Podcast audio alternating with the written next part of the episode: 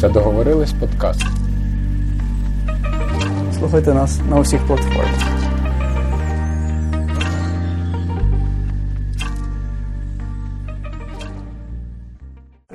Слухай нас, да. Вас Да, подкаст, починається з, просто зсередини Так. розмови. Ну давай, да, потім, потім почнемо, да, пишемо.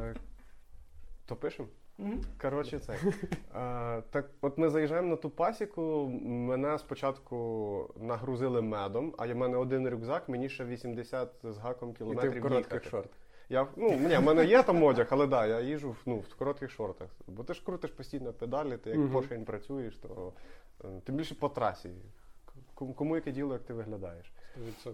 І, і мене нагрузили медом. Мені дали, якщо це ну, десь така трьохлітрова пляшка, повністю заповнена свіжим медом, вона ж важка. Тобто мед він же ж в кілограмах там якось Ну е, так. не, не... Ну, в нього щільність, густина. да, велика він, ж- він ж важче води. Так. І я не знав, як її запихнути собі туди в рюкзак. Ну, І як... тобі ще ж їхати, скільки Мені ж 80, більше, 80. більше 80 кілометрів. Десь 86 в, в результаті вийшло. Так.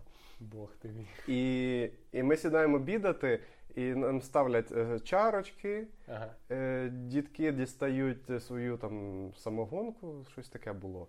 Свою- Медовуху, напевно. Ні, саме самогонку. Виламують від виноградинки паличку, вручають всім ці по, по паличці, не питаючи, треба вона тобі чи не треба, просто от ти, ти маєш її. А що з нею робити? Е, Ти в самогон е, наливаєш цей свіжий мед і цією паличкою виноградною ти його розмішуєш. Нічого Робиш собі. О. медовуху. Це коктейль. Ну, типу, да, дідівський коктейль. І от ми так пообідали. Я старався не відставати від е, дідків, а то ну, подумають, що А, якісь то це ти не просто потім віз мед, ти віз мед ще після нормальних І в собі, і в собі, і на собі я візьму.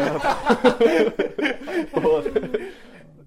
І ми, да, ми вже попрощались, і ми відходимо від цієї пасіки, і їдемо через поля з другом. І я розумію, що ну просто кузя-лузя в мене в голові. І від'їжджаємо від тої вже пасіки, виїжджаємо на трасу, попрощались, і я на педалі. І я розумію, що я десь по дорозі просто вмру. Ну я такий п'янючий був. Думаю, боже, ти вчора проїхав 76 кілометрів, і сьогодні тобі ще треба нормально Тільки валити. вчора ти їхав без меду, а сьогодні Да, ти а, ще й а ще, ще й цих 4 кілограми меду на спині, І всередині заряджений. і всередині заряджений, і сонце шкварить таке серйозне, жодної хмаринки, взагалі, і ще й дорога така, якраз біля погребища, оці всі пагорби вниз вверх. І я пам'ятаю, що там десь по дорозі було витоки річки Рось, Мгм. початок е, цієї річки. І я такий думаю, ну, часу ще багато, я заїду туди. То я заїхав туди, я не знаю, скільки я там пробув. Ну, я думав, що я там десь посплю під велосипедом. Але ні, якось там походив, поблукав. Трохи відпочив. розвіявся, Да, розвіявся біля і- води, да, і так І, і доїхав. І ти і повністю, тобто ти не відпочивав практично. Ні, я, а, я, я, я заїхав. Куди це? А, я заїхав в Турбів. Уже. Uh-huh. От, з Погребища через Турбів і на Калинівку е, далі їхав. І я заїжджаю в Турбів і розумію, що ну мені вже краще, вже нормально, ну хочу води якоїсь. Думаю, випити якоїсь боржомі. Е, Заходжу в найближчий магазинчик, припаркував велик, заходжу так в цих шортах, просто майже голий, заходжу е, в магазинчик, купляю боржомі, виходжу і бачу, що біля мого велика крутиться якась жінка, але теж така, як я був на початку. Не міняємо взагалі ніякуща, але вона це робить вже видно Вона найближчий відчула, місяць. Да. Вона відчула. Да. відчула. І щось пристало до мене, е, просить, Відчула які... да, просить, просить гроші, питає, що за велик, чи я спортсмен. Е... А якщо спортсмен, чого від тебе алкоголю пахне? Ну вона якось так дивно зі мною говорила. там медом пахне? Вона, вона так дивно зі мною говорила, ну щось там розказувала якісь сімейні проблеми. Хтось там ходить в траву, е, траву курить, всіх б'є, вон він стоїть, дивиться на мене. Е, почала щось жалітись, е, попросила води. Я кажу, зараз я доп'ю, зараз дам. Психологічна давка відбулася. Да, я, я допив свою долю, ну там була велика пляшка, думаю, віддай мені ту воду Мгм. і, і, і зматую звідси. І вона якось так почала руками до мене тягнутися, ніби як до Ісуса. І так, знаєш, типу, ніби. Е, Нехай вас Бог благословить, ви така добра людина. Там, ну, ніби як молитву читала мені. Я швидко на велик вматую, а вона прям стоїть, кланяється мені, там вже хреститься до мене. Воно якраз тоді волосся вже так відросло трохи. І може, може для неї я реально був схожий на Ісуса. Я ж не знаю, що вона там приймала. Може, не тільки горілку. Не тільки зовнішньо, а й своїми діяннями. Це да. О, я давно О. я вже так не сміявся. Це договорились подкаст. Ну, ну, Олег Кавалєра. Це лучший захід в програму. Просто я б сказав, це ти зайшов з двох ніг. З козирів. зійшов цей подкаст. Зійшов.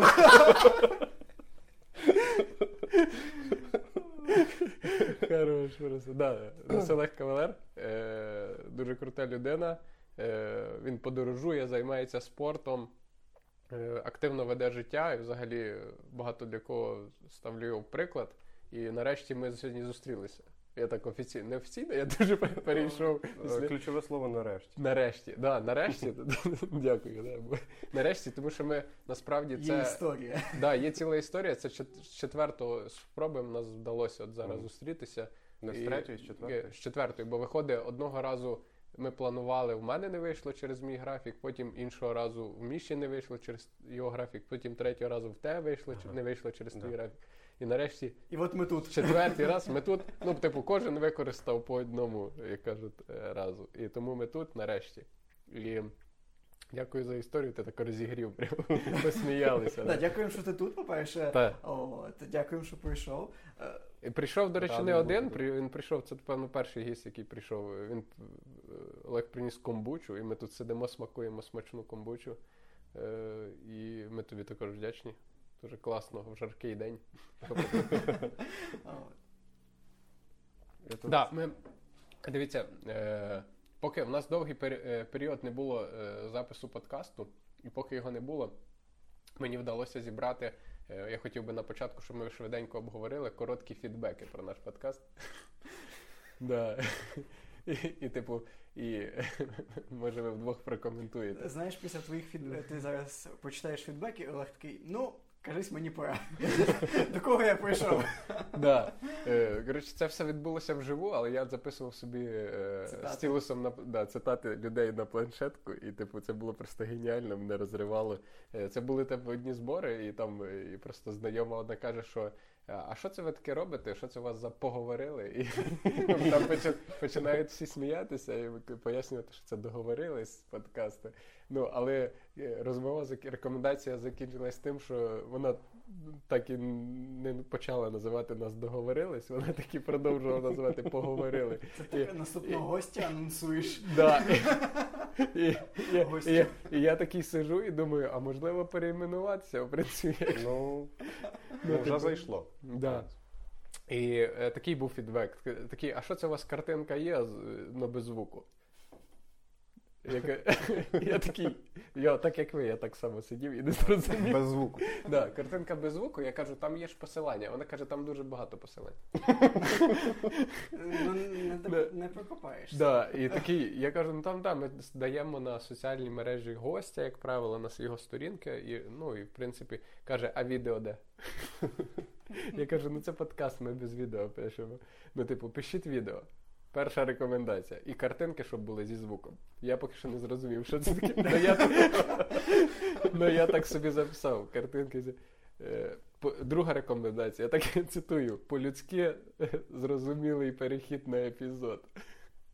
Ну, я зрозумів, щоб нормально була одна ссылка, а не цих три посилання, щоб ти прям клацнув і ти зразу на епізоді.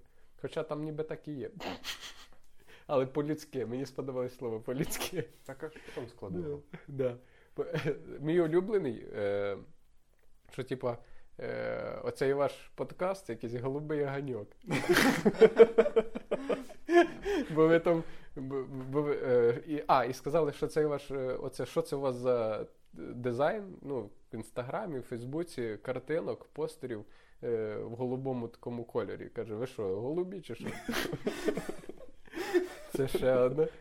І ще один фідбек. Сказали, а, е, дуже сказали, крута фотка напроти, напроти ковра, коли ми фотографувалися, і сказали, ну нам треба ще кофти бойс. Кофти бойс. Да, я не знаю, що це. Ну, я, я все як це, так і записав. І останнє, останнє, що кажу. Сказали: ну ви це ви знаєте, як ви як оця передача Саша і Сережа, тільки Міша і Сережа. Дякуємо за коментарі. Е, Ми врахуємо побажання. Я думаю, посилання ми якимось чином скоротимо. Е, Ще поки не знаю як. Але, Нічого- до речі, з ковром, з ковром було б прикольно. Та, блін, все. От бач, вже другий фідбек я запишу. Про А, кого. а, а, а ковер купимо на студію. Да, нам треба тоді на студію. До речі, в нормальних студіях звукозапису є коври Да. І не дешеві. і не дешеві. Нам потрібно подумати про ковра, якщо люди хочуть. Ну і Карточка в описі. ну і, і, і Міша, що за голубий огоньок? Так, ладно, погнали далі. Е, да, ми сьогодні будемо говорити, напевно, багато про подорожі, бо ти в цьому, ну, типу, дуже прокачаний. І е, я потім поясню, до речі, чому. І спочатку. Мені поясниш, чого я да, я поясню тобі, чого ти. Да. Е, розкажи, звідки ти з останньої подорожі повернувся? З весілля друга. Всім рекомендую. Всім рекомендую. Всі їдьте до Олега до друга на весілля. Це супер краєвиди, природа, Звірі. колорит. Да.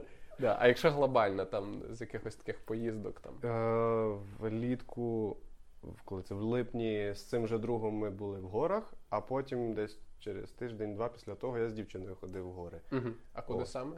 Е, Спершу ми ходили на Чорногору на хребет, а от з дівчиною то ми пішли на Петрос.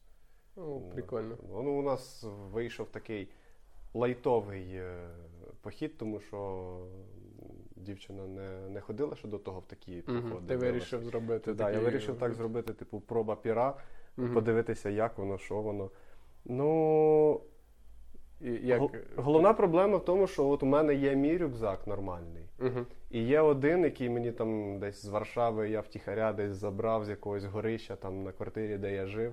І він ну такий дряхлий вже, старющий, йому років ну, 15 мінімум, він Мгм. такий хожений. І ну, думаю, ну безкоштовний рюкзак, чого ні? В принципі, якщо його сильно не нагружати, то він з ним можна ходити. Ну, якось я так зробив розкладку, що я там набрав 20 кіло, і їй дав там ну, 10 з чимось кіло. Мгм. Е, І при тому, що там був тільки спальник, речі і трошки їжі, ну такої сушеної цієї їжі, субліматів. Е, Вони ж там не важать нічого. Мгм. А наскільки ви, до речі, ходили днів? Ми на три дні. Тобто такий мінімальний. Да, мінімум. Але, до речі, короткі походи ходжу. У мене навіть на Чорногору ходив на три дні. Так? Так швидко. Просто там різниця, з ким ти йдеш і що ти плануєш. Темпі. Да, і, і в якому ти темпі йдеш. Е, бо я люблю ходити швидко. Тут, е, тут таке, тут хто любить. Е, Хтось любить повільніше насолоджуватись краєвидами, а хтось любить там якісь там звершення, там брати вершини. Типу, у мене ні то, ні то. Якось у мене немає бажання прям дуже сильно підкорювати уже. Мгм. Але при цьому мені подобається по маршруту рухатись швидко. Ти баланс знаходиш. Якось я не знаю, чого так. Мені якось комфортніше себе почувати, коли я знаю, що от в мене є ця ділянка, все, я по ній йду і більш нічого не існує. Угу. От. І, а тут, якби, на цій. да, а тут, якби в цьому лайтовому поході, в мене для мене це було теж випробування, тому що мені треба було підлаштовуватись під повільніший ритм і слідкувати за тим, як вона реагує на все, що відбувається, а не намагатись там нав'язувати своє бачення такого цього походу. Мгм. Ну, морально було мені особисто важкувато, але в кінці кінців все, все, все було круто. Е, За, ну, навіть не знаю, чи це виключення. Це така перчинка походу, що нам палатку порвав бик. Перший, перший же вечір. Да. Перший вечір. Перший вечір. Тобто ми, ми, ми добрались нарешті до полонини. Це полонина недалеко від Петроса, десь в 7 чи 8 кілометрах від Квасів, звідки починається маршрут. І там є стара розвалена сироварня. Колись вона там німці її використовували як е, зимовий будиночок шале, щось таке, Мгм. там офіцер'йо там тусило австр- австрійсько-німецьке. От. А зараз вона повністю розвалена, там розвалене, але поруч є така класна діляночка, е, де, де є кемп, де є вода, і люди там часто стають. І я раніше багато на цій ділянці ставав е, палатками з друзями. І поруч та полонина, там коров'ячі стайні, і там корови на цій полонині випасають. І їх, коли відпускають на цілий день, то часто вони ну, заходять на цей кемпінг. І і раніше я знав, що ну корови там приходять, взяв палку, там підійшов до них, там відігнав, Розігнав, там, і... пофуркав, і вони там розійшлись поступово. Ага. І все. Ну якби нічого страшного. Це ж корови. І тут ми підходимо до тої полонини, і вже вже тоді, коли ми підійшли, е, ми побачили, що там серед корів є якийсь бик. Угу. От. І, і якось так. Це ну, пастух. Ну, да, Це був пастух з батагом. Ей, бик.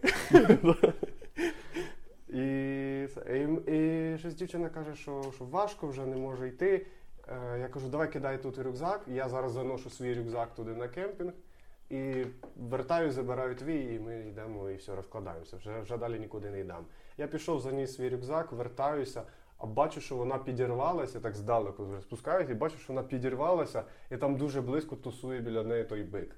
Ого. І ну прям так, ну ніби як підходив до неї. Ну ми так, я забрав рюкзак, ми погнали, роз, розклали вже всі речі на цьому на боже, на кемпі. Угу. І я поставив палатку. Я почав розкладати палатку, я внутрішній танці, дуги поставив, накинув зовнішній танць, все там уже там натягнув, але не забивав ці кілки, ну, кілки не забивав. Воно mm просто так каркасом mm стояв. mm Вже готово, тільки треба кілки е, забити. І тут підходять ці корови. Прямо вже притик до нас, просто з половини під, під, підійшли ці корови. Ну, я беру палку і пішов до них відганяти. І думаю, ну це ж корови там собі ганяю їх. І бачиш, що серед корів бичара це.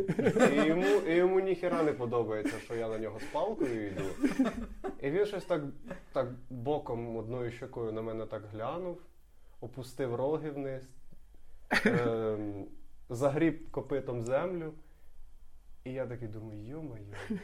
Це кінець. Да, ну я так думаю, ще раз йому ну, ну якось вже треба контрольний, крикнути, типу, контрольний. Да, що, типу, або злякаю, або вже головний. Да, Да. Що ти не боїшся, типу, все, Мгм. погнали.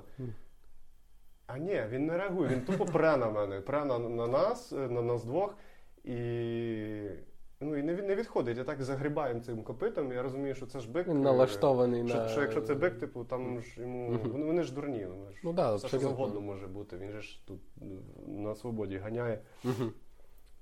І, і ми якось вирішили, що треба обійти їх е, з іншої сторони і швидко спуститися туди до полонини. Там малий хлопець з батогом, його ми бачили, як він його ганяв. Ага, щоб О, з ним то треба типу, цього хлопця покликати, щоб він е, забрав того бика. Цей І тільки ми відходимо. координатор цього Е, стада. Координатор, да, точно. І ми тільки ми відходимо від нашого кемпу, як я повертаю голову і бачу, що Палатка. бик футболить мою палатку по, по всьому кемпу. Причому реально футболить. Я вертаюсь, я беру каміння, починаю швиряти його тим камінням. Люди з сусідніх палаток теж підходять, щось там почали кричати, а бик тупо не реагує. От я дивлюся, як він футболить мою палатку, і навіть на відео це зняв трошки. Ну, типу, я, я кидаю каміння, я швиряю, йому десь в око одним зарядив, і він дуже розізлився. Але він футболить. Він, замість того, щоб нападати на мене або відійти від палатки, він відігрується далі на палатці. Тобто, е, по, по факту, будинок, який мав, який ви мали жити цю ніч. Да, да, да, да, ми там мали ночувати. Я просто от, от стою і розумію, що от палатка, яка зі мною стільки всього пройшла, стільки пережила, класна. І от у нас мав бути такий ем, комфортний лайтовий відпочинок. І тут Ну він її прям порвав, да? Ну він біля входу на дузі розірвав е, вертикально, і з цього вертикального розриву пішов горизонтальний розрив через, Ага. через двері. Тобто, якщо би дощ, то ви Якщо би дощ, то там величезна діра і все би мокрі. ви б були мокрі. Да, і я якось під, під, під, під цей зовнішній тент підстилав тент пончо, Ага, але ну, нам пощастило з погодою. не було дощів. Так? Ні, дощів не було, але Це, це рідко але для це, гір.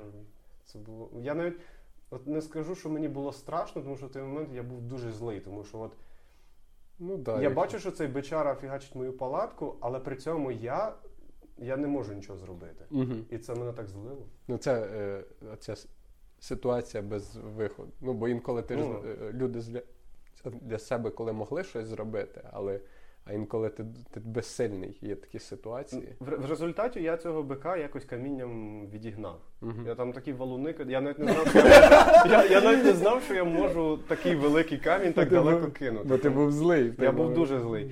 Але ну, Тут я... Дівчина, горе, ти, романтика, вже палатка розкладена, і тут приходить класично цей бичара. Ну, така класична історія про гопоту, да? Починає футболити палатку, себе вести некультурно, ти кидаєшся в нього камінням, ну 100%. Да, да. Але подивись на це з іншого боку. Палатка мала тебе захистити від дощу і поганої погоди, захистила тебе від бика. Ну, Це краща реклама палатки, яку я чув, Міш. До речі, Та. типу, треба, треба в таре інкогніти гроші брати. За рекламу. У мене відео є, до речі. Так, бик не проблема.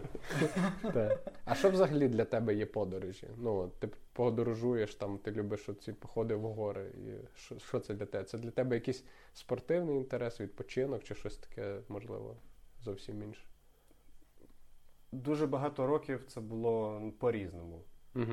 Там був і спортивний інтерес, і відпочинок. е, Ну, дуже багато в цьому було спортивного інтересу. Угу. Ну і я багато куди їздив і з батьками ще з дитинства їздив. Тобто якось це було ну, нормальною справою. Тобто ми не були такими сидячими на місці. Тобто батьки любили ще, Не привчали тебе до активного. да, ще з молодості і з мого дитинства. Вони любили десь кудись їздити і мене з собою обов'язково кудись брати. То, то я любив бачити нові місця. А потім, вже коли е, я зацікавився походами в гори, то це був саме спортивний інтерес. Це Мгм. от, там, Ти десь був е, в секції тур Ні. чи ти сам просто Ні, цим? я це в мене був друг, з яким я вчився в університеті, а він якраз от такий, що олдскульний походник. От і якось він каже, десь на першому курсі пішли літом в гори. Угу. Ну, пішли, і десь там на шкріб я якісь е, речі, спальник десь позичив, рюкзак позичив. І ми пішли, і з тих пір, да, я, Ти закохався я в закохався. Але, але тоді в мене з'явився спортивний інтерес, тоді я хотів брати вершини. То якщо зрівняти мій підхід до походів тоді і зараз, то це абсолютно дві, два різних підходи. Мгм. То зараз я не дуже хочу прям там лізти на вершину, проходити такий маршрут, проходити стільки кілометрів. Я от більше думаю про те, що. А, тим більше штука в тому, що я якось в мене так вийшло, що я ходив лише в одну і ту саму точку. А куди саме? От саме на Чорногору. Я її обходив Ага. вдоль і поперек. Угу. Але ну, це найвищі гори, що є в Україні. Угу. Якраз вони там всі зібрані. Ну і якби на менше я не, не, не згоден. А де? А був ще в яких горах? В Вірменії. Угу. В Вірменії. До, до речі, да, піднімались на хаті там 2,5 тисячі метрів. Вау. Ну, до речі, порівнянні, в порівнянні з Карпатами, от з Чорногорою, цей похід для мене був дуже легкий. Мгм. Я спиною вперед біг. Ми там командою йшли, у нас не було речей, це так на один день. Типу, Ага. Піднялись і спустились. Але 2,5 тисячі це не 2 тисячі, це там на 500 метрів вище. І якби це прикольніше. Але вона якась така легка, що реально я там бігав, ганяв, щось там збирав квіточки. Може тобі 20 кілограм за спиною не хватало? До речі, так. Да. Е, Бо, бо люди так ішли з таким видом, ніби вони реально 20 кілограм несли під гору. Думаю, то Ти що ж ви? наслаждаємося. Е, Я ж правильно розумію, що ти ходиш в форматі е, йдемо вгору, десь там впадемо, і ну, в плані е, самі знайдемо там, розпалимо багаття, приготуємо їсти. Тобто це не історія про е, йдемо в похід з турклубом якимось, коли це все готово, коли там нам Заплатив приготували гроші. вечерю. Е, я заплатив гроші. Ти от іменно е, по хардкору, по олдскулу, що е, от е, є якась там маршрут, а і ти його там наперед Ти сам плануєш, Чи, чи ти прям на ходу розбираєшся з маршрутом? Як це взагалі виглядає? От, до речі, е, це цікаве питання, тому що коли я починав ходити, то це було по хардкору. І да, ми брали вели- важкезну триногу для казанку, я, я її ніс. І казанок величезний ми брали, і куча цих круп, кашів, і все там самі готували. Я хочу з тобою піти в похід, бо ти багато чого несеш. Якась така моя доля, я не знаю. Чогось у мене дуже важкий рюкзак кожен похід. Навіть коли я. А ні, коли я сам був, то мені було досить комфортно. Але коли з кимось, то обов'язково у мене дуже важкий рюкзак. Я не знаю, чого Ага. так. Хотілося б не, так, звичайно. Да, і... Але, але коли я да, починав ходити, це був хардкор. І я думав, що так має бути, і в цьому весь кайф. І от Мгм. коли ти там якусь постну гречку ввечері, втомлений після 20 кілометрів на розпаленому багатті, ти воняєш цим димом весь в сажі, і ти їсиш ту, ту гарячу, м, не приправлену нічим гречку, то мені здавалося, що це ну, найкраща їжа взагалі, яка може бути. От, от ти сидиш в місті, працюєш за компом. І от для того, щоб відчути себе живим, треба йти туди, і от, от саме так провести день. Я згоден. А потім через якийсь час я зрозумів, а, а хто сказав, що так Що треба треба ходити? вбиватися. Да, нащо, нащо мені напрягатись так сильно? Чого я не можу, наприклад, іти з газовим балоном Угу. і брати, наприклад, якісь ем, там сухпайки вже засушені, готові там від їдла чи від і- що там є ще. Е, Від інших ну, брендів. їдло і там інші бренди, да. Угу. І легко запарив, додав спеції, якщо ти хочеш. Взяв, якщо ти тобі не вистачає м'яса, взяв якогось вже готового сушеного м'яса. Ну, тобто вже якийсь ти вже продумаєш якийсь мінімальний комфорт Да, для да, того, щоб і- швидко це і смачно було. І довго, довго я від цього впирався, але потім мені на роботі подарували примус е, газовий пальник. Угу. І він в мене десь роки два лежав просто от нетронутий. Я навіть не розпалював ні разу. А потім якось, о, до речі, хардкор. От тоді, да, тоді, коли ми з Вітю і ну, з Юрою їздили в Сокілець велосипедом, тоді я в перший раз взяв. е, Угу. І Е, ти зрозумів, цей що, ти, пальник, що да. ти це таке, да? Да. наскільки це круто. І, і от з тих пір я почав ходити от такі от походи. Тобто, якщо це їжа, то обов'язково газовий пальник, легка, е, легкий посуд, е, їжа дуже легка, мінімум ваги. І щоб я прийшов в табір, і мені не важливо, яка погода, і наскільки я втомлений, за півгодини я точно знаю, що я вже поїм і я вже буду пити чай. Угу. І, і це круто. Це, ну, і, тоді, і тоді я більше конс- себе гнучкішим, да? Да, і ти більше думаєш е, про те, про свої власні відчуття тут в горах. Ти а не про те, що тобі зараз треба Да. готувати там їжу. ну, да, і- більш, більше, більше насолоджуєшся цим моментом. Бо якщо ти може для початку це прикольно там розпалювати багаття, з цим всім гратися, але Мгм. зрештою. Ну насправді не всі люди готові на хардкор. Ну, типу, Ну, бо е, в мене є знайомі, які взагалі не ні за що не підуть в похід з палаткою. Ну, ну це як правило, ну це не сексизм, якийсь це е, більшість дівчата. Ну бо і, і хлопці, які не підуть, але я ну я просто спілкуюсь більше з дівчатами, і ну, типу, і я недавно запитував, і вони такі, ні, ну, типу, палатка, ні. Ну, типу, е, душ. Ну, типу, якісь такі прості штуки. Дощ. І- Да, але мені здається, ну не варто всіх рівняти ну, під одну лінію, що Мгм. типу всі повинні там це любити. Але мені здається, що ну це такий кайф. Ну, типу, коли ти відриваєшся від цієї цивілізації і суто на природі, Мгм. і купаєшся в гірській річці. І... Ну, я просто я чомусь гори більше от люблю. Я набагато частіше йду в го- гори, чим на море. Я більше Мгм. люблю гори. Для мене Ну, щось так таке само. питання. Ну, Хоча на море хочеться, але от да, але гори- не так абсолютно. Гори регулярно. Я е, повернуся до цього. е, Я на початку, коли тебе презентував, казав, що типу для мене ти один з самих таких е, крутих е, чуваків, які там ходять в гори, подорожують, і я поясню потім, чому. Ага. Так от, чому? Бо я знаю, що ти вже ходив двічі, да? Е, один тільки. А, да. Тобто е, в соло похід, Мгм. тобто не, ком, не компанією, не з дівчиною, а сам. Ну, типу, без БК, ну, типу, ну, повністю ну, один. І я просто чому це мене так захопило? Ну, типу, супер інтерес виявило. Тому що я колись думав про такий похід, і я ще не сходив в соло похід. Мгм. Але я ну я ще до цих пір е, в мене є ціль сходити. Мгм. І, типу, і для мене це дубер супер цікава тема. Е, чому ти, по-перше, чому так ти вирішив в це ну, ув'язатися? Ну, що до цього Як ти насмілився? Да, як ти Ага. насмілився? Звідки ця ідея? А, Я навіть більше скажу. Е, Коли я в перший похід сходив е, з компанією і з другом, коли е, перший раз я побував в горах, це був мій пробний похід. Я не знав, як читати правильно карту. Ну, я взагалі розуміюсь на географії, там топографії. В мене немає цього кретінізму. Типу, я, я розумію, що де на карті знаходиться. Але Ага. як будувати маршрут адекватно і зрозуміло для себе, я ще тоді не вмів. І весь цей похід я просто вчився від нього. Просто слідкував, як він там організовує, весь цей побут, весь маршрут. На наступний рік я вже своїх друзів вів похід сам. Угу. Я їм вже розказав, що я хожений, я вже такий крутий красавчик. Коротше. Тільки якщо перший похід я пішов на Петрос з ним, і на другий день ми незаплановано ще й сходили на Говерлу, хоча планували тільки на одну вершину йти. то на другий похід я вирішив, що я не просто піду в гори, я поведу в похід, і ми пройдемо всю Чорногору, весь Чорногірський хребет. Угу. І ми пройшли його. То на третій рік я вже вирішив, що я піду сам. Хоча б я збирав там величезну групу, кучу, Угу.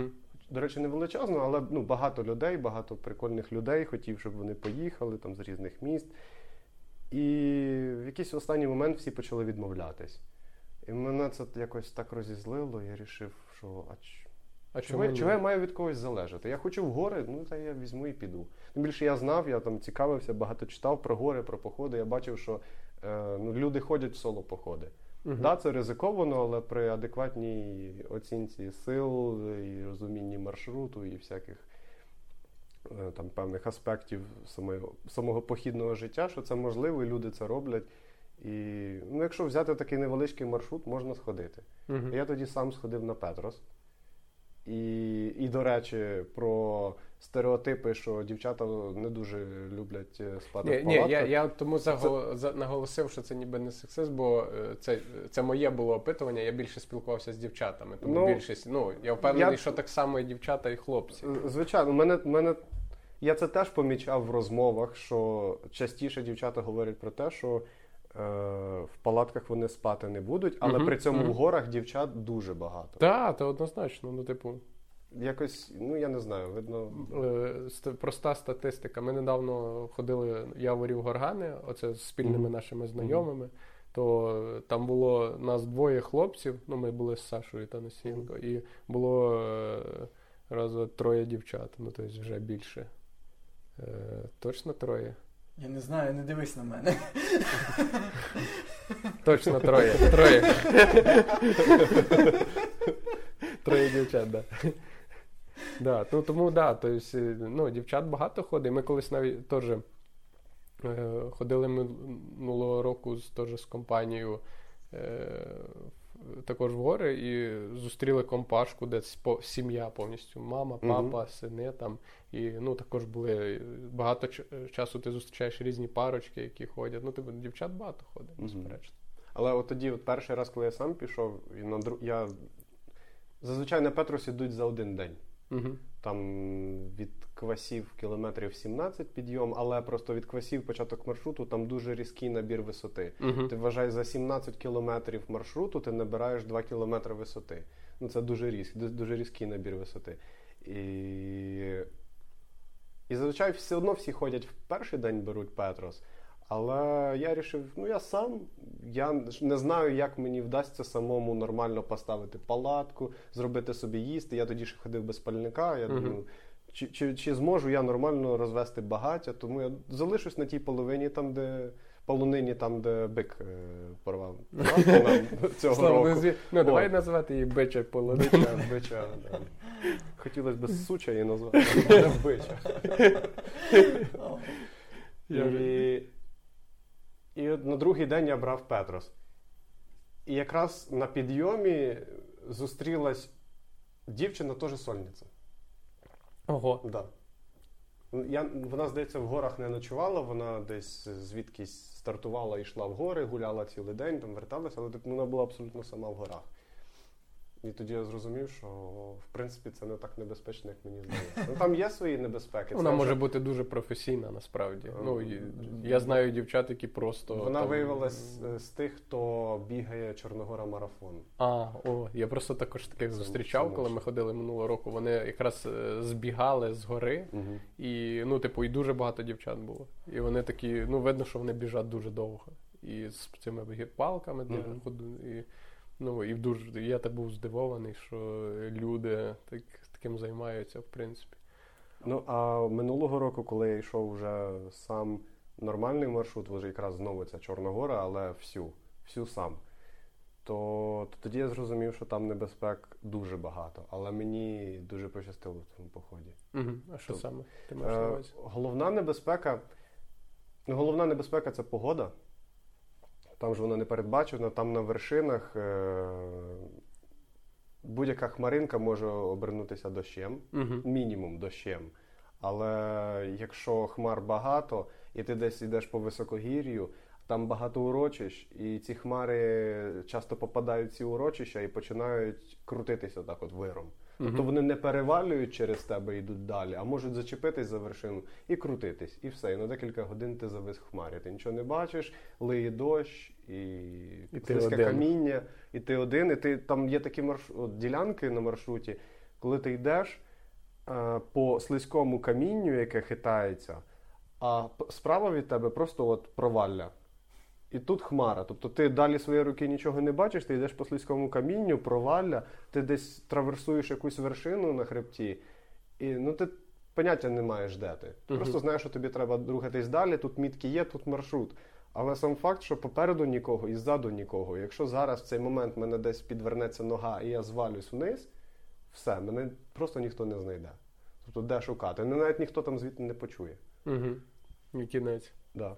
Все. А Ну. як, коли це відбувається, ти якось реєструєшся, свій реєструєш похід, чи це просто відбувається, ти зібрався і пішов? От, от, до речі, це теж цікаве питання. Я якраз в тому поході про це думав, тому що раніше з квасів, коли ми піднімались е, на маршрут, там зразу в квасах нас зустрічали Ну, типу це- реєстра... Це служба, служба. рятувальна да. служба. Мгм. Там вони реєстрували і видавали талончик, і ми ну, записували наші номери телефонів, все, наш маршрут, і ми собі йшли далі. Далі ми вже заходили в заповідник.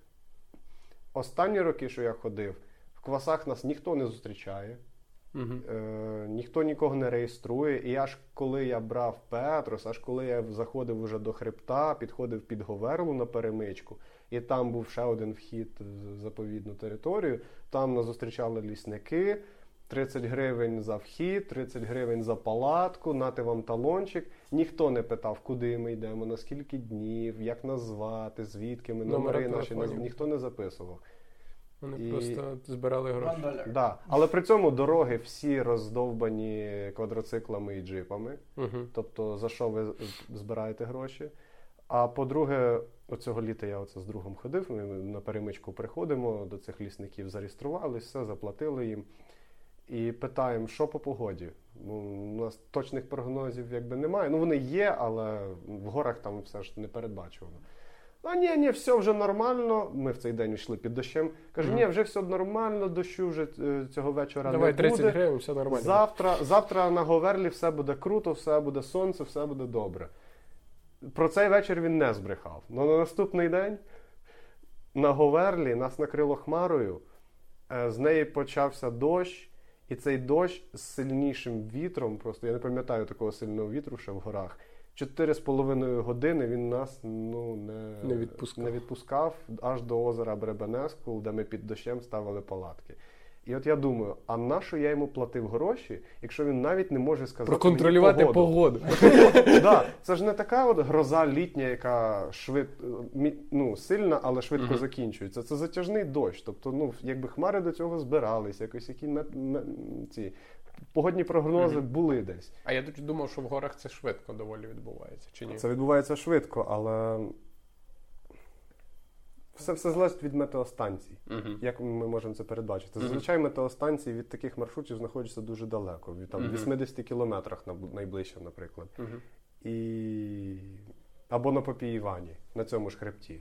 Але він в 60 кілометрах від Говерли, і там може бути сонце. А тут на Говерлі все. І, і ніяких варіантів. Да, Ти згадував, що ти думав, коли ти ходив е, сам в соло, от про там безпеку, про реєстрацію. А загалом, е, які в тебе емоції, які думки, коли ти от один, е, є ти, є природа, є поодинокі е, там. Такі самі, як ти, або просто інші групи, Мгм. люди, які в принципі ви просто розминаєтесь, і це важко зарахувати як е, людей, Як ком'ю- соціалізацію. як соціалізацію, це як ком'юніті. От ти залишаєшся там один на один, там плюс дорога, ну дорогу не рахуємо. От, от ти в горах. А, які тебе відчуття, емоції?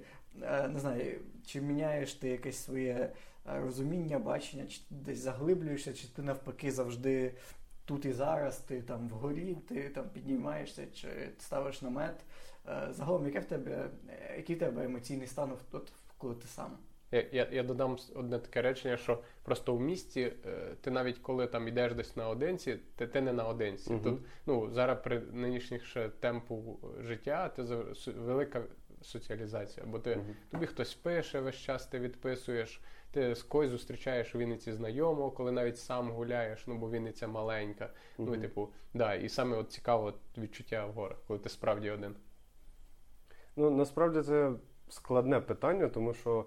От мій цей соло-похід останній, е, він був він був як величезний психоделічний тріп, який от всі чотири дні це я от реально тріпував. Тому що кожен день це якісь якісь відкриття е, внутрішні. Угу. Але вони мені якось здалося, що вони більш були спрямовані назовні, ніж на, ніж всередину себе. Тому що я думав, що я буду більше думати про те, що крутиться в моїй голові. Але якось так вийшло, що коли я був там в горах, то я більше слухав те, що відбувається навколо. Угу. Тому що коли я тут в місті, і оце, це, до речі, про тему соціалізації, що коли ти в місті, ти не один. Е, Я якось їхав е, в таксі по Вінниці, і я помітив, що. Е, твоєму мозку немає відпочинку в місті, тому що навколо дуже багато інформації. От вивіска якась, в неї написаний текст, і ти не можеш не прочитати mm-hmm. його. Навіть якщо ти не звертаєш на нього увагу, все одно якесь слово ти помічаєш. Це яблучко просто. І, да. вон, і воно воно тобі приходить і. Це і називається от... візуальний шум. Ну, Так, такого. так, так. І от куча цих вивісок, куча реклами, mm-hmm. куча всяких е, букв, текстів, е, звуків. І і тобі в місті хочеться знайти знайти місце, де можна від цього трохи ізолювати, ізолюватися і війти в себе. Тому в місті я стараюсь більше абстрагуватись від того. Тобто мені окей в шумному людному місті сидіти, читати книжку і не чути взагалі, що відбувається навколо. uh Там в силу моєї роботи там багато людей приходить е, на якісь заходи. Я можу читати книжку і не чути, що відбувається навколо. А в горах цих посилів зовні немає. Верніше, вони є, але вони зовсім іншого масштабу, тому що від них може там залежати твій спокій і твоє життя. Там, наприклад, десь хмари збираються і починає якось не так дути вітер. І ти вже прислухаєшся до нього. І якось я менше думав про себе в цьому. Ніби, ніби от мене там не було. От є Процес. Да, Є процес, є рух, але того, хто рухається, якби десь він десь він загубився, десь він залишився там в місті. Не знаю. Чи був він взагалі, не знаю. Да, Але е, головна думка, яка мене переслідувала весь похід, це щоб не вийти на отару овець.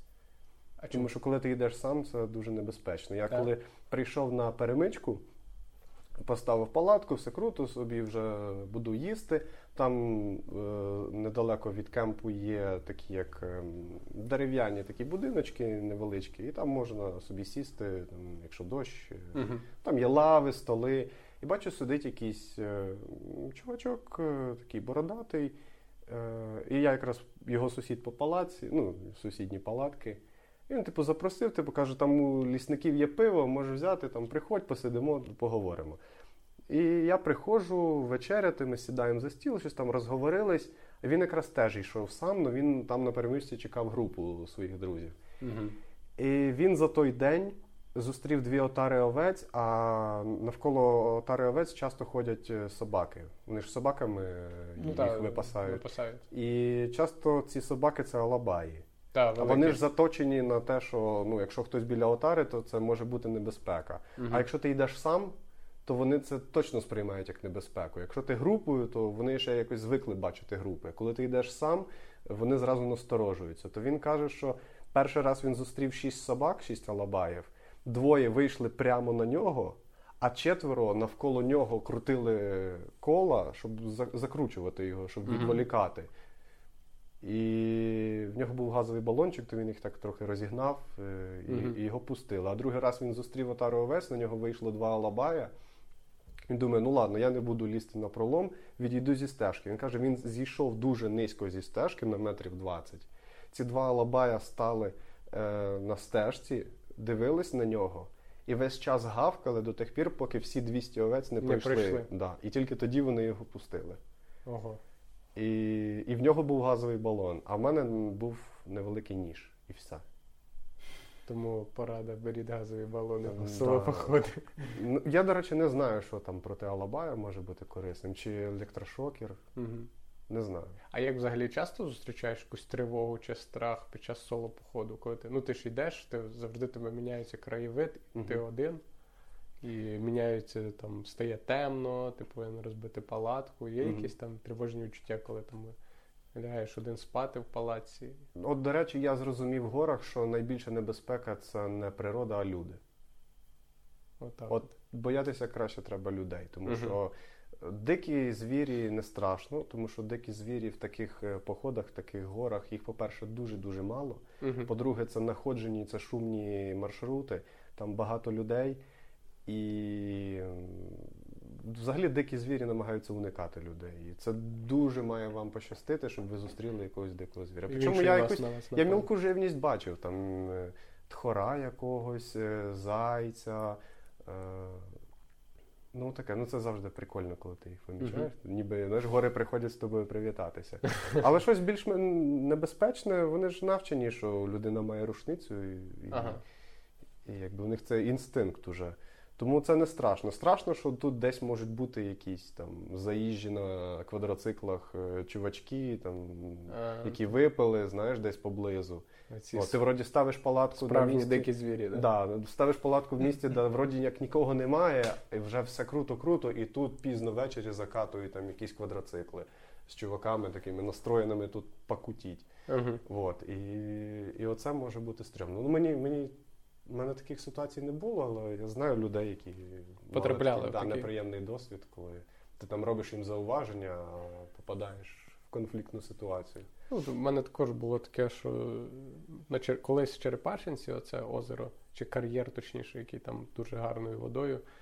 І коли він не був такий популярний, бо зараз взагалі там вже ціла цивілізація, там є столи, альтанки, там щось Інфраструктура. інфраструктура будується. А ми пам'ятаю, колись їздили, коли там ще мало людей відвідували. І ми навіть з палаткою туди поїхали. І я пам'ятаю, як ввечері просто машини приїхали, включили шансон Мгм. на всю. Чи якось вони там під'їхали, чи вони ще днем під'їхали, але чомусь на вечір включили шансон. І ти такий, знаєш, ти хотів спокійно покупатися, відпочити в палаці, ніч переночувати, а ти. Ну, тут Михаїл Крюх, ну і це відповідно якась, знаєш, така вже конфліктна ситуація. Неприємна. Не Того- твій вайб. не твій, да, взагалі. Ну, типу, і, і, та, то я згоден повністю, що інколи люди небезпечніші набагато. Ну, до речі, в цьому соло поході от цікаво було. Е, якийсь я такий дивний вайб словив там. Я зазвичай ходив в гори, і в мене була звичка, що у всіх, кого ти зустрічаєш на маршруті, всі групи, ти з усіма маєш привітатись. Або якщо можна, зупинитись і там перекинутись пару слів. Там байдуже про що, що там погода там далі, звідки йдете, куди йдете. якась свого роду підтримка психологічна, коли людина довго когось не Ну так, що ми типу в одній тусовці, ми в одній Мгм, ком'юніті. да. А, а от коли я йшов сам, по-перше, я помічав, що в моєму напрямку ніхто не йде. А от на мене йдуть зовсім трошки людей. Тобто, ніби гори поміняли свою орієнтацію, рухаються в іншу сторону, і я йду кудись, звідки люди йдуть. Повертаються, Да, але і- ніхто не йде за тобою. І ніхто не вітається. І я з кимось намагаюсь почати розмову, там щось запитати, там поговорити, і мало людей дуже вітається. Дуже мало людей зупиняються поговорити. А якщо говорять, то дуже швидко, так ну що ну давай, все, ми погнали. І, і я якось, ну, це було для мене дивно. Для мене гори здалися привітнішими за людей тоді. До речі, цього літа це змінилось. Е, Гори були менш привітнім, привітнішими за людей. От. Але, але та, а, і ще цікаво, що в тому поході це був серпень, це якраз от в цих датах, рівно рік назад, я був там сам. Е, в горах була засуха. Мгм. Дуже довго чомусь не було дощів, і всі, е, всі струмки, всі, які я знав на маршруті, нормальні, де можна пити, їх просто не було. Вони всі висохли. Ого, а як Тобто- тебе з води? Береш воду і несеш її 17 кілометрів. О, І намагаєшся економити. От якось так. бо ти ще маєш якусь вечерю приготувати. Ні, там на місці, куди я йду, вже- на, на там кемпах там є вода. Мгм. Але на маршруті, якби спека, а в горах вона ж відчувається набагато сильніше. Да. І... А води нема. І от ти вранці набрав і І ти ще навантажений йдеш. Ще більше хочеться. Да. Кльово. А скільки е, тривав от, найбільше соло-похід? Скільки Ну, по часу? Він був е, три, ні, чотири, чотири повних дні. Чотири повних дні. Да. Клас. Просто це насправді ну, тривало, коли ти один. Напевно, це така доволі довга. І, Чи, до чи час пролітає скоріше? Як, як взагалі по часу відчував? Ну, от важко сказати про час. Це якась ем, часова воронка. Угу. Ти ніби попадаєш в якусь, я не знаю, чорну діру, і от Інша поки ти є в поході, е, нічого зовні не існує. От ти йдеш все, і більше крім цього нічого немає. Але потім ти вже вертаєшся додому, ти прокидаєшся, думаєш, о, прикольний сон був. Блін, класний опис, да, бо е, Я, я навіть цього літа, от ми з другом е, ходили, і ми підходимо на таке панорамне місце, де видно весь Чорногірський хребет. І там якраз видно цю всю відстань, яку ти маєш пройти.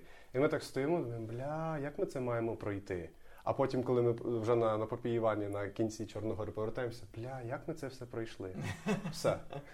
Все, що було в поході, я не пам'ятаю, я не знаю. клас. Ну, бо насправді, от в мене завжди відчуття, коли йдеш в гори, що е, час ніби взагалі ти поза часом існуєш. Угу. Бо тут ніби ти дуже часто відчуваєш, коли ти в місті. Ну, типу, бо є от інтернет, є ти- завжди якесь спілкування, є робота, і воно все зв'язано з часом. Дедлайни. Дедлайни, дедлайни це, це вершники часу. І коли ти відправляєшся в гори, по-перше, в тебе там зв'язок часто не ловить, ти відключаєшся від цього всього світу, і там зовсім інший потік Мгм. часу. Е, Він заповільнюється, ніби. Ти, ти більше всього помічаєш. Ти, ти Цього, більше... цього літа оце з другом ми ходили в липні, і от тоді, коли нас 4,5 години на маршруті е, накривав дощ з вітром і здувало з гір, і ми під дощем поставили палатку біля озера, ем, там не було зовсім зв'язку. Тобто вже наступає ніч, і ми, ми домовлялись там, що е, дівчатам своїм е, рідним будемо дзвонити там хоча б двічі на день, вранці ввечері, що все окей, все Ну, що, круто, ми все на маршруті. да. ніхто не хвилювався. Ага. І все, ми подзвонити не можемо. Зв'язку немає. Все, ти лягаєш спати, і ти, ну. Ніхто про тебе нічого не знає. Чи Де? ми взагалі дійшли до місця, де ми будемо спати? Що з вами Да, що з вами? Ніхто Але це знає. більше в такі моменти хвилювання ж не для тебе, а для рідних. Бо ти в цей момент. Ну, я Ти знав, що з моєї сторони е, ну, мене знають і розуміють, Ну, що туди, куди я ходжу, такі ситуації бувають. І якщо я не подзвонив, то це тому, що немає зв'язку, і точно його ніде близько немає. Я Мгм. якби ніяк його не знайшов. Ти можеш бути зайнятий камінням спиняти бика. Ну, ти Ну, таке, свої, свої заняття. Да. Да. От. А, а у друга він такі ще серйозні походи не ходив, тому якби в нього було трошки більше контролю Якась- з його сторони, ага. то він ну, за це переживав. Я, я Однозначно. бачив цю таку тривогу, і я розумію, що от, хоч раз в в житті ти можеш нікому не дзвонити і не казати, де ти, що ти, немає у тебе зв'язку з зовнішнім світом, все, зараз наступає ніч, ми десь на, на озері, десь високо в горах, і все. І зовнішній світ просто просто відмирає. І ти можеш в цьому стані розслабитись. Відпустити. Да, просто все відпустити. Ну, Ніби як смерть і вранці знову народження. Мгм. Я розумію, що мені здається, важко йому було війти в цей стан. Типу, Ну, коли в тебе є таке. Ну, Так, ну це не знаєш як хобі. Комусь е, якісь хобі е, подобаються, комусь якісь хобі не подобаються. Мгм. Так і тут, напевно. Хтось закохується в гори і типу, і це все на все життя. А комусь це ну, звичайне все таке середовище, непримітне, в яке ну, важко зрозуміти, від чого люди, напевно, кайфують. ну, от- в кінці кінців це було кайфово. Да? Да. Ну, Ну, тобто там ніхто ні про що не жалівся. Мене жартували. до- Ми йдемо вже 4,5 години під дощем, а друг там ззаду мені в спину кричить якісь жарти. І е, ми ж мокрющі, у нас все мок. Ну як мокре, у нас був тент пончо, але просто нижче нього, від колін і далі вниз, все мокре. І кисті рук вони постійно оголені, і ти не можеш зжати руку, тому що тебе задуває вітром. А він щось там кричить, жартує, і ми доходимо до якогось вказівника. І він що, все, я здаюсь, можна вже тут здаватись. Олег, можна здаватись?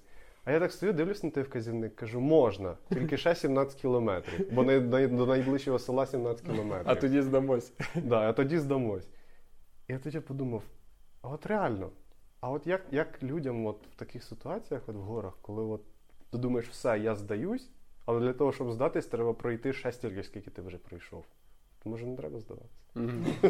Може якось придумати, як можна цим насолоджуватись. Ну і коли ти, а коли ти соло йдеш, ти ж немає, ти не можеш нікого спитати. Чи, ну, типу, ти повинен суто надіятись на себе. Ти не можеш сказати, Олег, я здаюсь. Ти А до речі, коли ти йдеш сам, то простіше в цьому аспекті. Так. Тобі, по-перше, коли є хтось, у тебе може іноді з'явитись спокуса пожалітися, що тобі важко. Угу. Або хтось тобі пожаліється, що йому важко. І тоді це нагнітає. Угу. І тоді ти починаєш думати, блін, мені ж теж важко.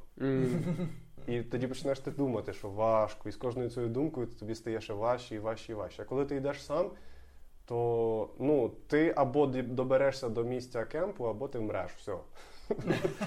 Окей, гоу, погнав. Справедлива угода. До речі, а ти відчуваєш зміни в собі після таких походів? Ну, тобто там 4,5 години під дощем, в реальному житті, вже в місті з людьми. Вони якось от впливають на тебе, що ти там 4 дня був сам з собою, 4 Мгм. дня, чи просто ти сходив в гори, не рахуючи того, що ти більш там емоційно, морально віддихнув там від людей, від шуму. От, е, чи ти бачиш якийсь вплив на, на це, не знаю, гір на себе, ці, цього, цього Мгм. становища, цього стану, от, не знаю, став більш спокійним, або там десь щось поміняв відношення, або, ну, можливо, в тебе є якісь речі, якісь інсайти, от, е, що ти зауважив, що після того, як ти вернувся, ти по- по-іншому почав дивитися на якісь ті чи інші питання. Ем, мені після таких походів дуже довго важко розуміти, що говорять люди. От взагалі, от я чую, хтось щось розповідає, і я не можу це зліпити докупи. Який в чо- в цьому сенс? Ну, і мені стає важко після таких походів словами передавати те, що мені хочеться сказати. Бо тоді після походу мені рідко коли насправді хочеться щось сказати. Тому що якось в походах я, коли сам, я розумію, що слів недостатньо, що слова і взагалі мова це дуже такий обмежений інструмент, вона не передає вповні все, е, що би я міг і хотів би сказати. І от коли хтось мені щось говорить, е, от просто шум. І я себе змушую розуміти, що ця людина хоче і що вона мені сказала. А по-друге, це менше реагуєш на те, що люди вважають проблемами тут. Типу, невже ви це вважаєте проблемою в своєму житті? І з одної сторони це прикольно, тому що ніби стільки всяких таких дрібниць, які ми кожного дня сприймаємо як проблемою, просто пропадають. Ти більше їх не сприймаєш як проблему. Але з іншої сторони, е, ти може втрачаєш якусь частинку емпатії. Тому що може це для тебе не проблема, але, але блін, ти це ти ходиш в гори, там ти там пройшов цей маршрут, але ж ця людина цього Ну да, вона не, не, не бачила, не знала, не режимі, відчувала. І якби ти не ходив в гори, ти був би абсолютно на такому самому емоційному рівні з цією людиною. Тому, е, тому після гір ще треба якось привчатись до таких речей. Ем, я би назвав їх базових, але тоді ти в горах, поки ти сам, ти більше розумієш, що насправді є базовим. Угу. Що, що, що конкретно треба розуміти в людях. Тому що до того ти сприймав все, все повністю, весь інформаційний шум, а вже після гір ти, ти, ти намагаєшся слухати і розуміти е, те, що приховано між рядків. І те, чого ти імпульсивно можеш уникати в розмові з іншою людиною, а потім, коли переосмисливши, зрозуміти, що ти просто там знецінив когось, або ти, ти просто відкинув те, е, чим ця людина хотіла з тобою поділитися. А для цієї людини це важливо. Ну, Типу, якщо ти міг витерпіти 4,5 години дощу, то що ти не можеш просто ну, послухати 5 хвилин якоїсь розмови про щось цікаве для цієї людини. Мгм. От. От якось так. Він класно сформулював насправді, бо ну, це не можна сказати, що гори виховують, правильно? Е, так, якщо. Е, Тут важливо, з яким зарядом ти йдеш. Мгм. Тому що ну, якщо ти пустоголовий йдеш в гори, якби, ну, що ти з цього винесеш? Ну, може щось цікаве З винести. тим може- усвідомлений. ти. Так, як, якщо ти якби по життю ти маєш якийсь процес розвитку, ти чимось цікавишся і у тебе є якісь захоплення, і ти принаймні там читаєш книжки, то, то в горах можна з цього Щось почерпнути. почерпнути, і це може зліпитися в якесь, якесь певне персональне розуміння чогось конкретного або чогось більш глобального. Угу. Класно. Ну супер. Типу, а е, плануєш ще в соло йти? До речі, в мене була ідея Чорногору пройти суто вночі. Ого. От, типу, вдень спати, а вночі під зорями йти цим маршрутом.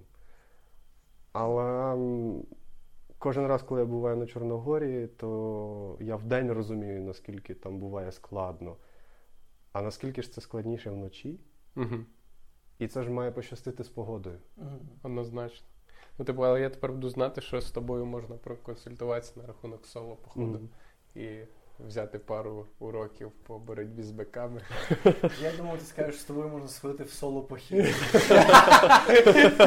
Ми просто, ми просто будемо йти на відстані 50 метрів один від одного і робити вигляд, що ми не разом. Знаєш? Ага. Просто один біля одного палатки, дві різні розбивати, типу, два окр- окремо їжу готувати, то одна, ну не говорити похід. Такі, Це буде рахуватися як соло, come on. До речі, е, в цьому соло поході я от помітив, не, не знаю, тут немає ніякої містики, це все психологія.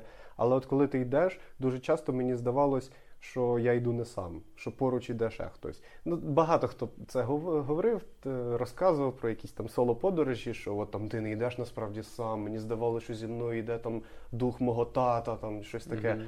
Але, але в, ніби це містифікація. Але от коли я йду, і я настільки моно, от коли ти робиш якусь монотонну роботу, коли ти крок за кроком собі йдеш, і нічого тобі не заважає, ти не слухаєш ніяку музику, нічого, ти просто собі йдеш, йдеш, йдеш, слухаєш свої кроки, якщо це рівна ділянка.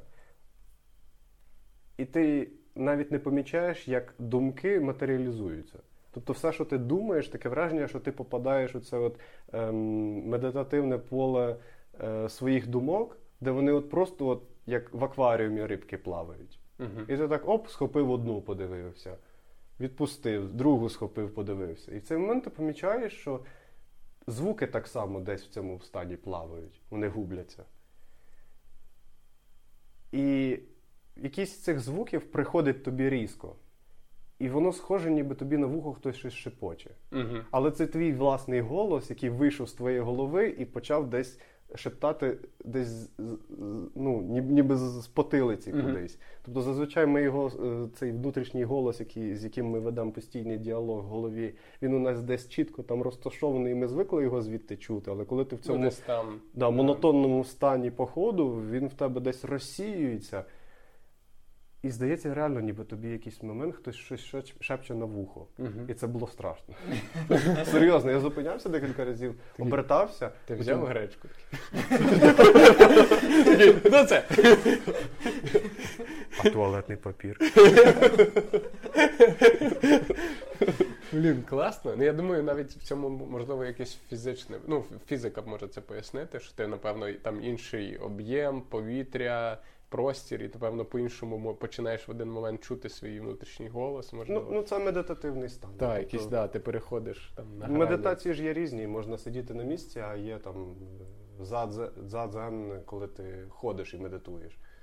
Я, я ніколи це питання не вивчав, але для мене е, я помітив, що коли мені потрібно про щось подумати, там розгрузитися після робочого дня, я просто беру з роботи, йду до самого дому, там пішки, Мгм. там кілометрів 6. Типу, просто мені просто таке все стає на свої місця, я такий приходжу додому і такий, а, все окей, Угу. все нормально. Все, от такий план у мене тепер є.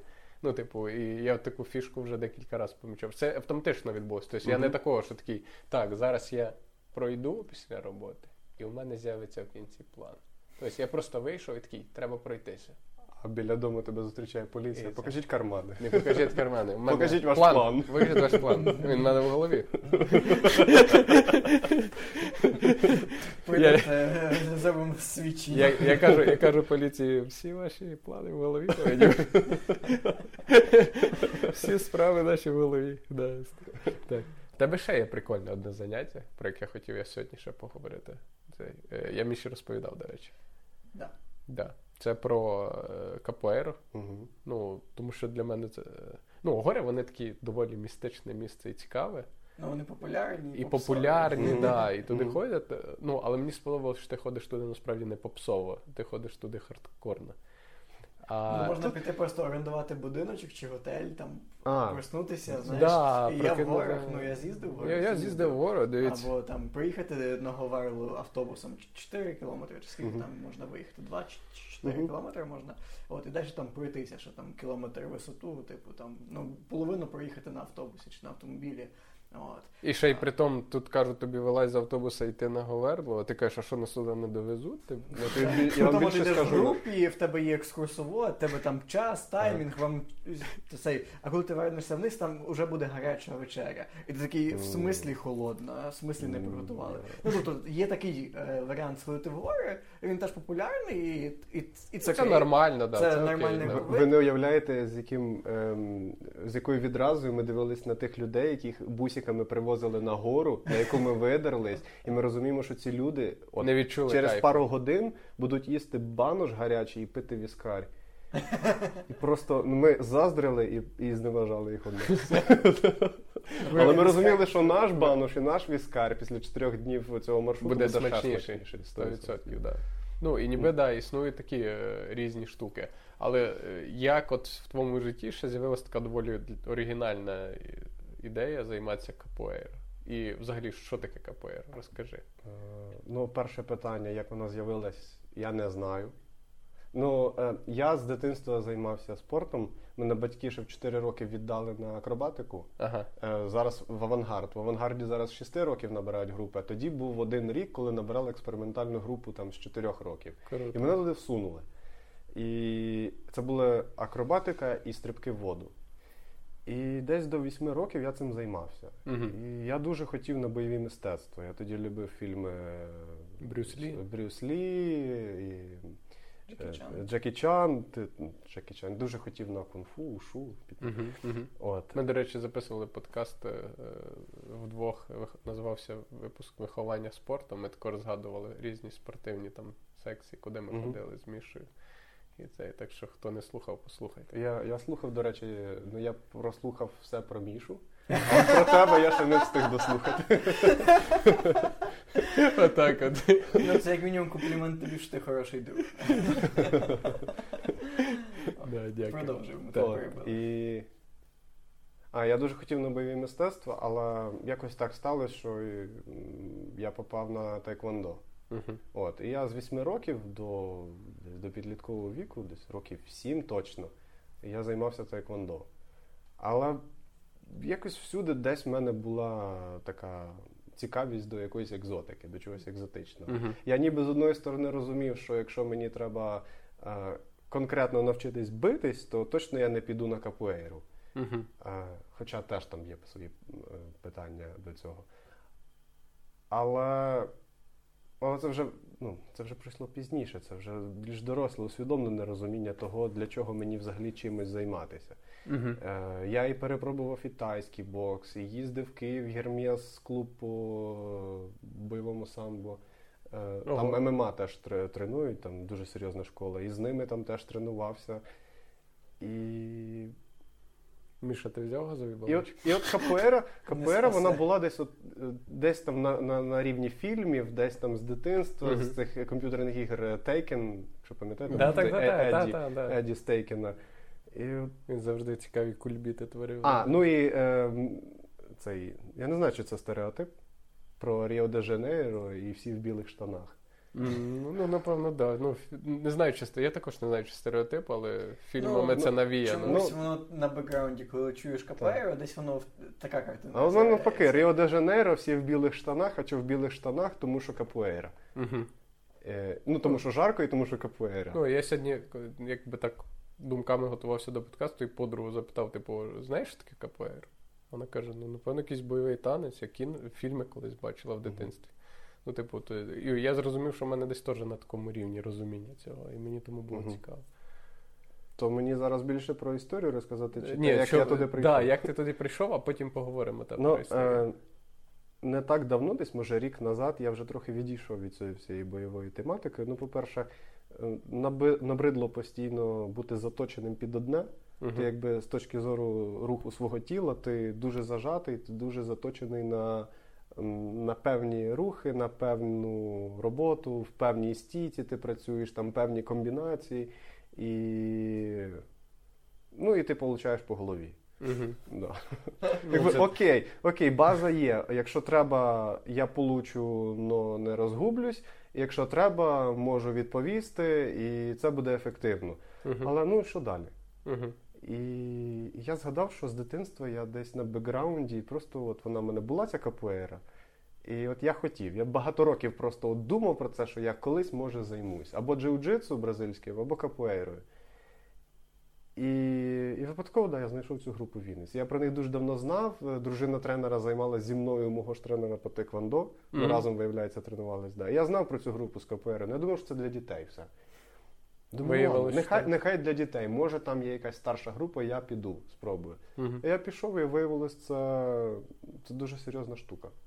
Це і для дітей, і для дорослих це абсолютно для всіх. Мгм. І А тепер розкажи, що це за штука. Е, Що ж все-таки капуейра, в чому його філософія і. Капуейра це афро-бразильський, е, афро-бразильське бойове мистецтво. Мгм. Там дуже багато зав'язано на музику і на танці, а все це пов'язано з тим, що коли колоністи з Африки привозили рабів в Бразилію, вони їх е, дуже багато вивозили з Анголи. Мгм. А в Анголі була, був у них якийсь такий місцевий танок з елементами щось схожого на, на, на поєдинок, але це не було вже сформованим бойовим мистецтвом. Це був в основному танок, де збирались в колі, там собі грали, е, співали е, ось, і розважались. І от ці африканські раби з Анголи привезли в Бразилію це. І на місці під оцим от, е, тиском цього всього Мгм. колоністичних заборон е, і, і такого непростого життя, вони почали це розвивати трошки більше і додавати туди більш бойового аспекту. Тому що КПР була заборонена, і дуже довго вона була заборонена. Там аж до ХХ століття включно е, її забороняли. То той аспект, що в КПРі є обов'язково музика і є спів, вони могли це маскувати. От, і якби Під танці. Да, під танок. Типу, вроді ми тут танцюємо, співаємо, і якби ну да, заборонено, але ж ну ми станцюємо, співаємо, Мгм. а тільки там всі відверталися, і це перетворювалося на дуже ну, близький і серйозний контакт, типу, з відпрацюванням певних там е, і китків, і ударів, і, Мгм. і ну, там, до речі, в КПР дуже багато небезпечних моментів. Е, І зрештою КПР стала якраз причиною бунту рабів в Бразилії. Тобто Там було багато всяких таких перипетій, і вони таки добилися, що це стало е, популярним не лише в Бразилії, а й у всьому світі. Мгм. Ось. Але, але так, через те, що вона була заборонена, і через те, що ті, хто нею займалися, хотіли, щоб вона була доступна для всіх, то була розроблена певна система, там градація поясів, певні якісь там аспекти, види капуери, які ніби як Ну, як назвали ніби спортом. всіх є єдиноборство, та Так, якась так, своя так, система. Так. Але насправді от, пояси в капуері важать дуже мало. Вони видаються не за тим принципом, що там, наприклад, в карате. Мгм. Тобто, якщо там. Е, а які, які пояси в карате, я навіть не пам'ятаю. Чи Ну, я знаю, що чорний. Ну, чорний, Ні, я ну, знаю, окей. що там є, здається, зелений, е, також е, якийсь там він другий, чи якийсь з помаранчевою пов'язкою. Е, Бо це в моєї сестри є. Вона Мгм. там вступала, здавала екзамен і так. Ну, я простіше скажу там з теквондо, наприклад, то, що я знаю. От є чорний, там є червоний, ближ, ближчий до чорного, і є початковий жовтий, Ага. наприклад. То жовтий від червоного дуже серйозно за рівнем Відрізняється. відрізняється. Капуері все не так. Тобі дають пояс не за твої навички, а за те, скільки часу ти перебуваєш в цій культурі. Тобто ти можеш мати досить високий пояс, але при цьому фізично бути ну так собі. Типу, виглядати в колі ну, не дуже е, координованим, не дуже таким гнучким. Але при цьому ти, наприклад, можеш добре співати Мгм. або, або грати на інструменті, Або я, хотів, я хотів сказати, до речі, що для мене ну, завжди самими сміливими хлопцями КПР, коли дивишся там якісь відео, здаються ті, що які грають на музикальний інструмент. Бо я в один момент думаю, ну зараз він як візьме цей барабан. Да, ну, там основний інструмент це берімбау. Це така довга палка і струна натягнута як лук. От, і з такою е, кабасою це тиква. Посередині, да, пуста така висушена тиква, вона дає цей резонанс, там всього три ноти. От, і вона звучить дуже так ем, своєобразно, тобто не можна передати цей звук, поки ти його не почуєш. От, і це, це от основний інструмент. Він Мгм. теж дає свою певну таку е- етнічну складову цьому всьому. Класно. А як взагалі по фізпідготовці, ну, наприклад, для слухачів, хто би хотів таким зайнятися? Всі. Будь-хто, да? Там будь- прийти? Да. Мінімальних вимог якихось немає. Тобто приходиш і займаєшся. Так, і, до речі, будь-якого віку. Я думаю, що ну, тренери беруть там, може, від 6 років дітей. Ну, я думаю, це пов'язано там з якимись. ем, Не знаю, з питаннями там безпеки, з якого віку вони хочуть брати відповідальність за, за дитину е, на тренуванні. Але в принципі від найменшого і до найстаршого. Тобто в КПР настільки різноманітна, що якщо ти хочеш е, жорсткий плотний контакт, пожалуйста, в КПРі це все є. Мгм. Я досить часто пропускав ногою в голову, причому це без захисту, без нічого, там прилітає п'ятка в голову, але це суто моя помилка, бо я там не, не ухилився, не подивився. Прийшов на КПР. Да. Прийшов на КПР, да. Або, або, от, наприклад, я не хочу жорсткого контакту, я хочу все дуже-дуже легко лайтово. Будь ласка, в КПРі це все є. Мгм. Є така гра. Типу, ти виходиш в коло, і якщо ти не хочеш грати швидко, не хочеш грати агресивно, тому що в колі це не бій, це називається гра. Мгм. То ми виходимо грати. І все це під музику. Обов'язково під музику в колі всі е, як- або співають, але обов'язково всі хлопають, відстукують ритм. Тобто всі задіяні в цьому. Тобто не святі. тільки дві людини, які Ні, грають. всі- да, всі, всі, всі ми грають. виходимо по черзі в коло. Але, але всі задіяні. Ми всі разом тримаємо цю от енергію. От в КПРі дуже важлива ця енергійна складова і настроєва складова. Я- Як грає музика, як співає той, хто ем, керує родою. Рода це цей коло, в яке ми виходимо грати. Ем, який настрой у кожного з капуріст, як вони там настроєні. Е, Все це впливає на саму гру. Але якщо ти не хочеш грати швидко, не хочеш грати агресивно, ти хочеш дуже легенько, дуже так е, Мгм. повільно. Це все звичайно залежить від музики, але типу ти можеш грати повільно і можеш грати легко, і тобі ніхто нічого не скаже. І тебе не будуть там бити, крутити вертушки над тобою, так що тебе вітром буде при як траву пригинати до землі. Типу, всі, всі розуміють, а окей, не хочеш грати грай. швидко, все, ми з тобою граємо легко. Там Е, ти закінчив свою гру, тебе замінили, все, і тут я починаю грати швидко, коли я можу грати швидко. Все. От. Тобто вона дуже лояльна. І Але якщо ти виходиш е, і в тебе є ну, е, людина, напарник, з якою ти граєш в цей момент Мгм. в колі. Так. А якщо ти не хочеш швидко, а він хоче швидко, або навпаки, ти хочеш швидко, а він не хоче. Я, як тут вже ви повинні якось знайти розуміння Ну, вдвох. Це, це дуже така тонка грань, це, це все випрацьовується досвідом. Угу. Тим більше, якщо ти вже займаєшся і ти виходиш з людьми, яких ти, наприклад, знаєш, то ти знаєш, що, що ця людина любить робити. І ти можеш там, наприклад, не виходити з цієї людини, або попередньо там шепнути, що там ну я, я хочу лайтовіше. От, е, ну, в кінці переможця немає. Тобто там немає, що там хтось переміг. Ми зійшли, ми зіграли, зіграли то, е, хто як відчував, хто як хотів.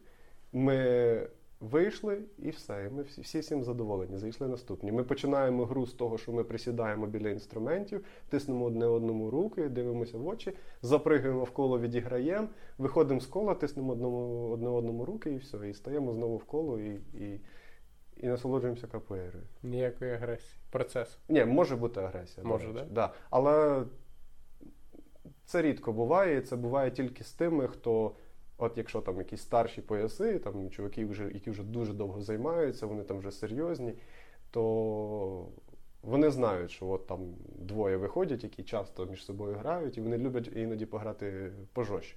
От вони виходять і вони там можуть там, з китками, там, виштовхувати одного за коло, там, ногами прощупувати, там десь бороду заліпити. Ага. Отаке, от там десь хтось загрався, і він відкритою долоною там по вуху йому заліпив.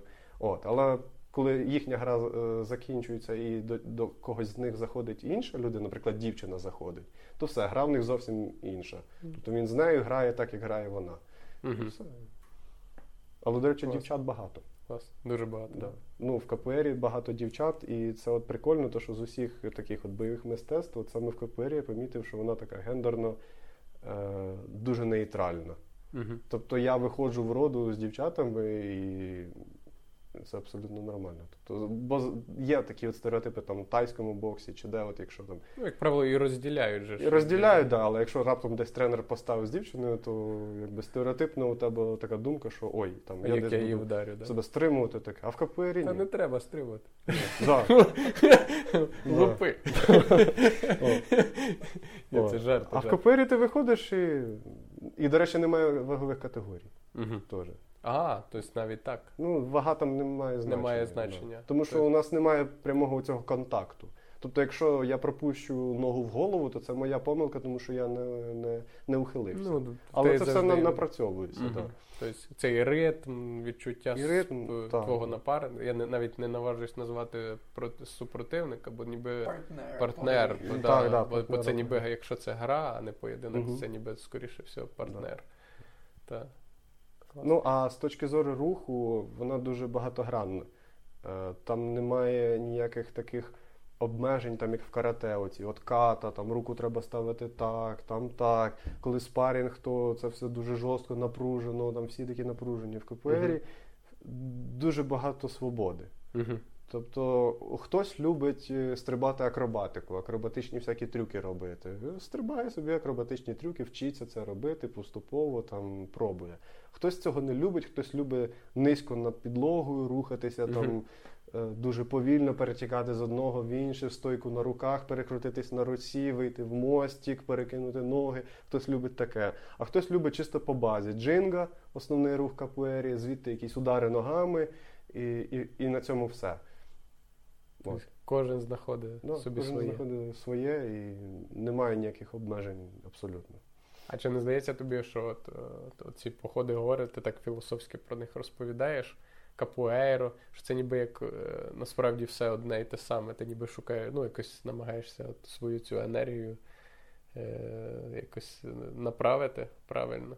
Ну, от, бо капуейро теж виходить дуже така філософська течія, можна сказати. Там, там багато з, пов'язано з культурою. Я думаю, в силу того, що ми в Україні і це не наше, Мгм. нам важко зрозуміти весь от, е, в повній мірі весь прикол капуери і, і якби відчути те, як воно має бути насправді. Тому що коли ти, коли ти там живеш в фавелах десь в Ріо, і ти там бідний, і в тебе там наркотрафік, і у тебе там брат десь е, в картелі стоїть на вулицях, торгує, і тобі в тебе вісім е, дітей в родині, і тобі Мгм. немає що їсти, але ввечері ти приходиш, збираєшся в колі, ви співаєте пісні, і ви граєте капуеру, то це зовсім не те, що от я тут посидів в центрі міста на роботі, там отримав собі зарплату, все круто, нормальний обід, все чітко, ніхто в мене е, цей в наркокартелях з родичів немає, мені не І загрожує там пряма, пряма смертельна загроза, я приходжу на тренування грати, то у нас зовсім різні ігри. Тобто у нас зовсім різне розуміння. І ті пісні, це ж їхні пісні, які вони співають. Тобто ми їх ніби як імітуємо, але ж ми, ми не розуміємо конкретно, що вони хочуть цим сказати, і як виглядає життя в фавелах. Мгм. Ось. Е, а до чого я вів? А, Чи це не, не питання. одне і те саме? Да, чи це для тебе не якісь, Я, е, е, якось- якесь направлення Ос- своєї ос- да, енергії? Останнім часом я зрозумів, що от всі такі мої захоплення і те, що може зі сторони здаватися незвичайним, мені хочеться зробити це звичайним. Мгм. Що ніби це не стає якимось таким особливим аспектом мого життя, якоюсь такою ізюмінкою. Е, може, спершу так хочеться, щоб, щоб так було, але зрештою я думаю, що це має бути як, е, ну, як дихати. От, там, ходжу в гори, от як дихаю. Там, займаюсь капуерою, просто як дихаю. Бо от, от, от так. Все. Не хочу, щоб це було чимось, чимось віддаленим від твого життя, щоб це було настільки Мгм. закарбовано в тобі, що ти цього навіть не помічаєш. Просто ти відслідковуєш те, що може бути корисним, і те, що справді корисне, приймаєш це і все, і це стає твоїм повсякденням. І все, і забуваєш. Тому що чим більше про це думати, чим е, ну, це от розмірковувати, а то, а сьо, а чи дійсно це для мене корисно, ти робиш е, дослідження, розумієш, пробуєш, круто йде, все, погнали. Далі Все. тепер я з цим буду жити все життя. Імплементуєш Ну, своє це, життя. Я, я про спорт сказав, що це в усьому так. От Мгм. Взагалі, фізичній активності це не має бути. Е, Ой, це в мене знову сьогодні тренування. А от ви, наприклад, бігаєте, блін, це треба бігти. Ну, я не можу не бігти, все. От мені там треба поїсти, я йду їм. Типу, і це для мене настільки ж просто. От, от бігати і має бути настільки ж просто. Я розумію, що іноді. Для нас не важко бігати, для нас важко прокинутися. Це, це, да. це да. Але, але це справа, справа звички. Так, 100%. Так, дуже класно. Да? Добре. Що? Да, е, да, супер. Ні, ну дуже кла- класні слова. Ну, ти сказав. Я думаю, що кожен це запам'ятає, що е, я, я для себе е, виніс таке, потрібно концентруватися на моменті і навчитися дихати. О, Собі я, я заберу такі слова з цього подкасту. ого. Так, Міш. Е, Да. Дякуємо, що до нас прийшов. Це було офігенно. Е, Це я- було дуже душевно. Да, я не замітив, як пролетіли цих півтори години. Е, Я не знаю. А, мені треба буде ще подумати. От, і я думаю, Над своїм життям. Ти прийшов, перевернув Мішине життя просто. Ні, мені цікаво, мені дуже сподобалася твоя філософія і підхід до того, як ти там займаєшся е, походами, чи капоейро, чи загалом твоє відношення. От, ну, от, я думаю, що це було супер корисно і не тільки мені одному. От. А, дякуємо, що прийшов. А, дякуємо, що поділився. Було дуже приємно. Це четвертий раз не- недаремно ми тебе стільки чекали. От воно того вартує. Це воно того варто. е, Чим довше чогось чекаємо, то воно потім крутіше виходить. Я думаю, що ми договорились. Договорились. Я думаю, що ні.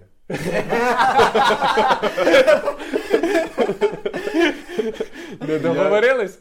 Ну, е, по-перше, дуже круто бути тут, і мені офігеть, як сподобалось з вами говорити. І якось е, ну, не кожен день доводиться отак глибоко говорити на такі от теми. Але я тільки війшов в смак, я хочу ще. Ми обов'язково тебе запросимо, да. І ну, я хочу сказати, що ми насправді з Олегом давненько знайомі. Ми в одній компанії часто пересікаємося. І, але ну, ти для мене однозначно відкрився з іншої сторони. Ну, Мгм. типу, як людина, це круто. Так що я, я навіть Дякую. я тільки що зрозумів е, ще раз, чому ми записуємо подкаст. Тільки зараз, да? Да, Типу. Ну, тоді, тоді закінчуємо. Не договорились? не договорились. Далі Да.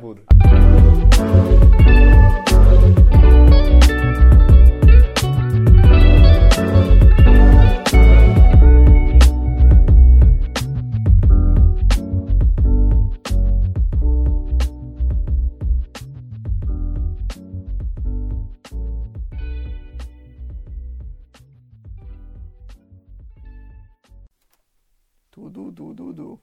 Не Знаю, як виключати. На квадратик. Ну, каже, а в нього випадково нема брата Антона Ковалєва? Є.